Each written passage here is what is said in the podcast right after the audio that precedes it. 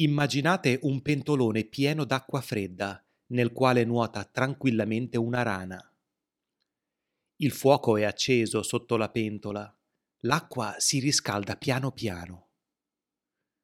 Presto diventa tiepida. La rana la trova piuttosto gradevole e continua a nuotare. La temperatura sale.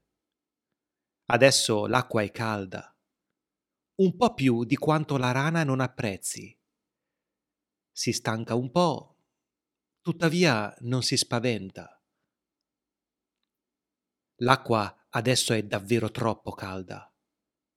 La rana la trova molto sgradevole, ma si è indebolita, non ha la forza di reagire. Allora sopporta e non fa nulla.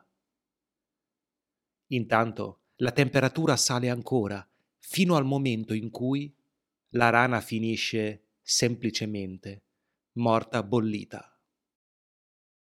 Quella che sembra una breve, banale e sadica storia è in realtà una metafora che Noam Chomsky, un filosofo, linguista e scienziato cognitivista americano, usa per descrivere la condizione umana. La storia infatti termina così con una precisazione importante. Se la stessa rana fosse stata immersa direttamente nell'acqua a 50 gradi, avrebbe dato un forte colpo di zampa e sarebbe balzata fuori dal pentolone. In che modo una rana che, senza rendersene conto, viene bollita in una pentola d'acqua che si scalda lentamente può rappresentare la vita di una persona? Per qualcuno la metafora è semplice da comprendere, ma per qualcun altro potrebbe non essere così intuitiva. Riprendiamo la storia. La rana si trova in una pentola piena d'acqua. La temperatura è gradevole e l'animale nuota indisturbato, anche se tanto indisturbata forse non è, visto che si trova in una pentola d'acciaio.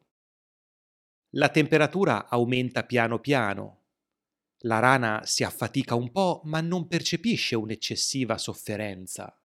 La temperatura continua ad aumentare. Adesso è troppo elevata, ma la rana è debole e sopporta finché non finisce bollita. Conosci qualcuno che ti ricorda questa rana? Qualcuno che, pur vivendo una situazione o, peggio, una vita infelice, si adatta, sopporta rinuncia alla propria felicità, ai propri sogni e ai propri valori. All'inizio la sofferenza è sopportabile, poi piano piano cresce. Ma noi siamo assuefatti da tutto e tolleriamo, tolleriamo, tolleriamo. Io sono stato questa rana nella mia vita, per molti anni. Non sono morto bollito, come puoi notare, ma per molti, troppi anni ho rinunciato a me stesso.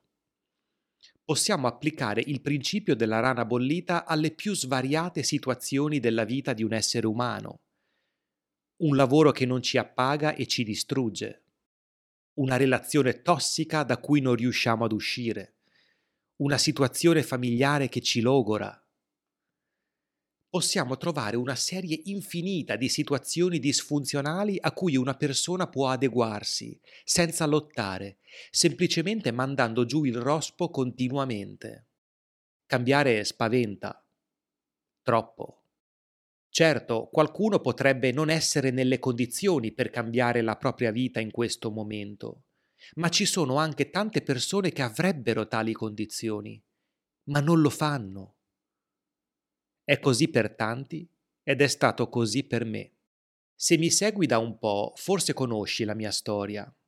Ho lavorato per dieci anni in uffici di varie aziende, alzandomi ogni mattina con un peso insopportabile sul petto perché andavo ogni giorno in un posto che non mi piaceva, per fare qualcosa che odiavo.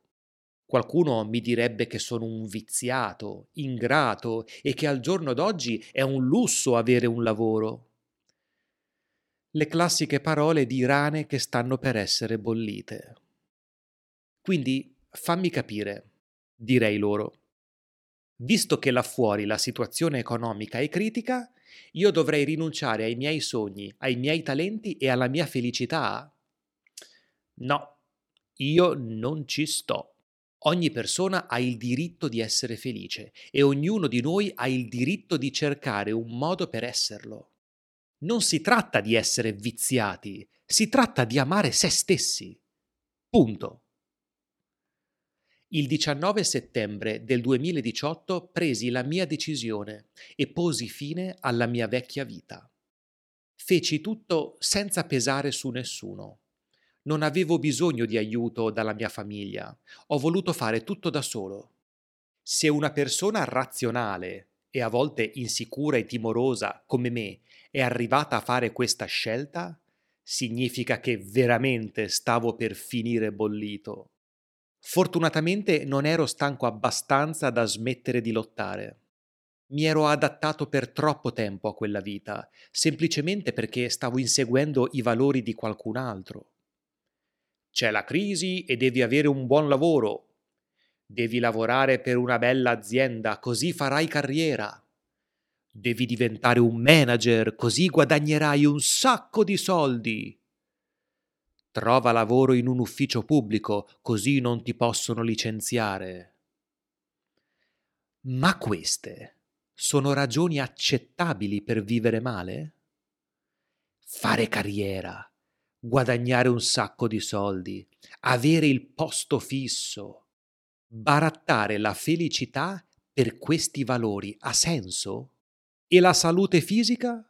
Perché parliamone, io avevo cominciato ad avere seri problemi fisici dovuti allo stress.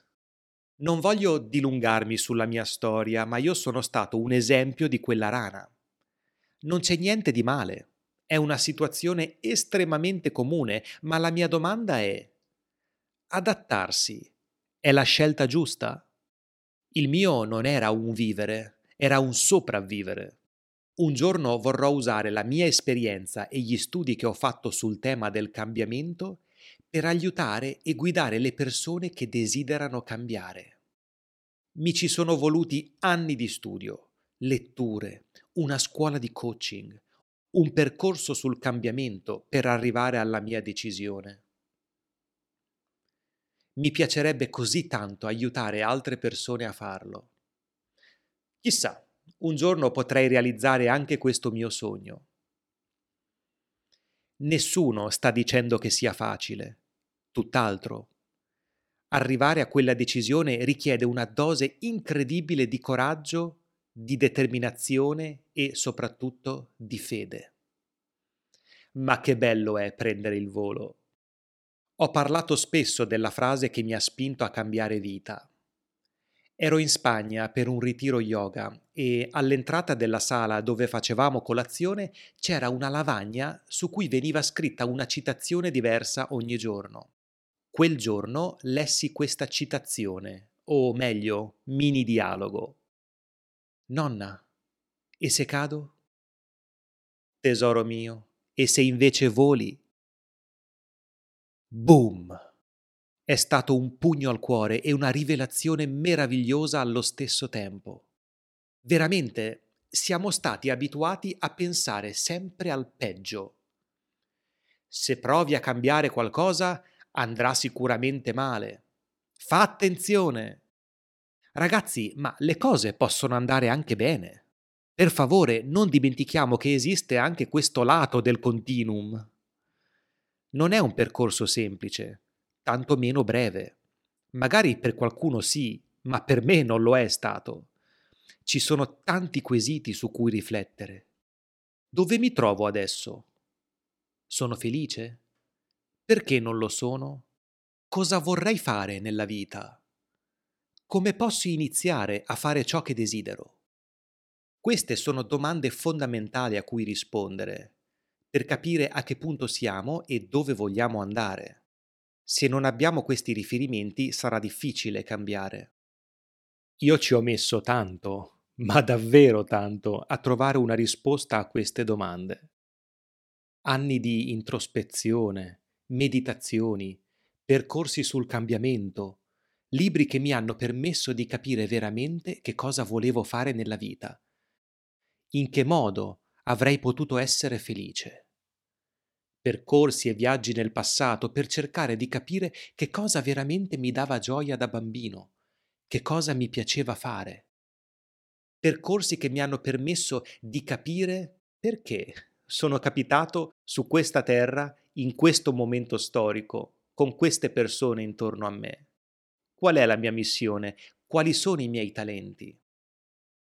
Esistono milioni di percorsi, di tecniche e di libri là fuori che possono aiutare le persone a capire veramente qual è la strada da percorrere, quali sono i propri talenti, qual è la propria missione. È fondamentale scoprirlo ed è uno dei segreti della felicità dal mio punto di vista. Detto ciò, l'obiettivo di questo episodio era quello di esporti la teoria di Chomsky su un argomento a me molto caro e allo stesso tempo darti una nuova opportunità per esercitarti nella comprensione dell'italiano. Lo so, si tratta di un argomento molto complesso e che andrebbe approfondito molto di più. Inoltre tutto dipende dalle condizioni in cui si trova una persona, dal suo carattere e dalle sfide che sta affrontando. Mi auguro solo che sempre più persone riescano a saltare fuori dalla pentola e spiccare il volo. E tu a che punto sei nella tua vita? Ti mando un abbraccio di cuore e a prestissimo.